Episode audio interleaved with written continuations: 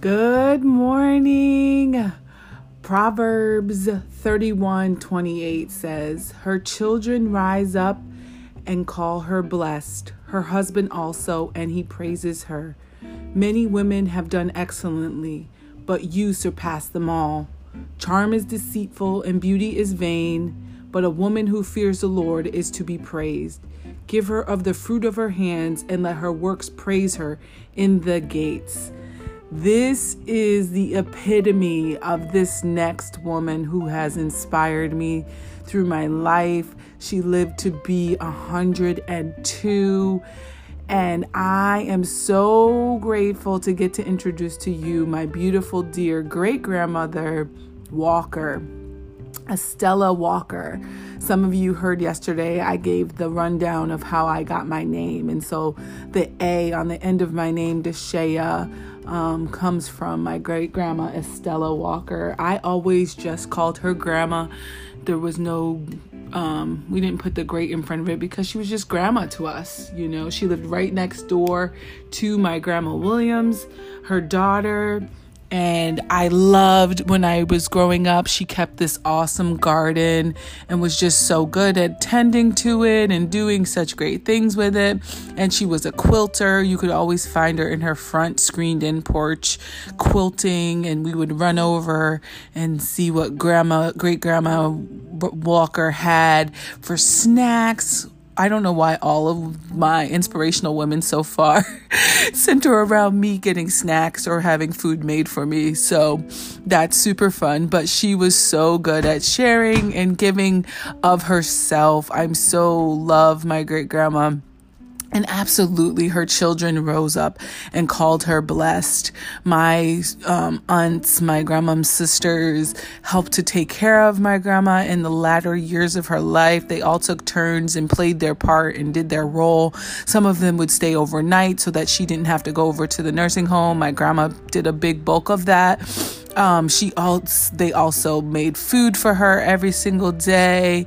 Um, just everything. Made sure she got to her appointments her medicines were all lined up but she lived in her home until 102 she did not go into a nursing home until that very very end and it wasn't even a nursing home. She went into the hospital at the very end and she got sick. She would be the one i love love love my grandma Walker because she inspired me because she was always trying to put on heels. It didn't matter what was happening or what was going on. She was going to try and put on a little bit of a heel. Like this isn't to the point where we're going to the front door to walk her out to get into the car and we'd be like, "Grandma, why do you have on like a heel?" Like but she's got to be cute to get into the church and she's just a beautiful beautiful woman, tall, stood tall and um, just dark skinned, beautiful woman. Oh my goodness. She inspired me just for her love of God, the way she cared for her children.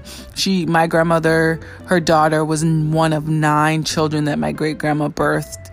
And oh my goodness she just loved on her kids and you could tell that they felt loved and were um, just overjoyed by having a mom who loved them so well because they cared for her at the end of her life as well. Um, I think around 80 or so, her they took her license because she was always on the go, always doing something. You know, you could always count on great grandma to be out and about doing something.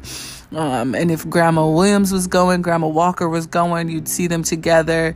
And my Aunt Ruth would be not far behind as well.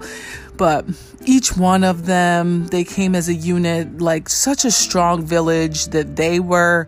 And I'm so lucky to have been birthed into that village and to get to see and experience the love and joy of them. Um, yeah, just my great grandma, great grandma Walker. She's just a beautiful, beautiful person who loved richly and believed in God. Um, her praise and her prayer life were so inspiring to me. I remember when I was young and would spend summers in Monticello, New York, which is where most of my family was. Um, I would stay majority of the time with Grandma Ollie Mae, but um, we would go over and visit Grandma Williams, who lived right next door to Grandma Walker. I know it gets very confusing, but um, on the evenings we would go to church. Um, and there would be prayer, and Grandma Williams would be on one side, Grandma Walker would be on the other side, and then, um, oh, I just lost her name, but there was another cousin um, who would be there as well, and they would just pray. And that's where I get my prayer life from, and knowing to just sit and wait before God um, and pray unto Him and believe Him that He will show up. And they weren't just praying for themselves, but they were praying for the church, praying for the community, praying for just loved ones, praying for all of the people who needed it that God would lay upon their heart. And so I think that that's where my, well, I didn't know the name of it then, but I think that that's where my intercessory prayer life came from or was birthed out of. Um, so yes, I am so grateful to my great grandma Walker. She was a beautiful woman. She died in oh man, don't get me to lying. I believe it was 2015. Um, so, but yes, we lost her in 2015. I think it wasn't long before her. It was around Thanksgiving time. Um, so, but God is good, and I'm so grateful to be inspired by such a lovely woman who just embodied love and faith, and her children call her blessed, and I call her grandma. Wonderful, wonderful grandma. Thank you all so much for listening. I will join you again on tomorrow with our next beautiful, inspirational, phenomenal woman who has touched and shaped my life and helped me to know who I am and how I am and to grow in understanding that God is awesome. So, have a wonderful, wonderful day, everyone. Love you. Bye bye.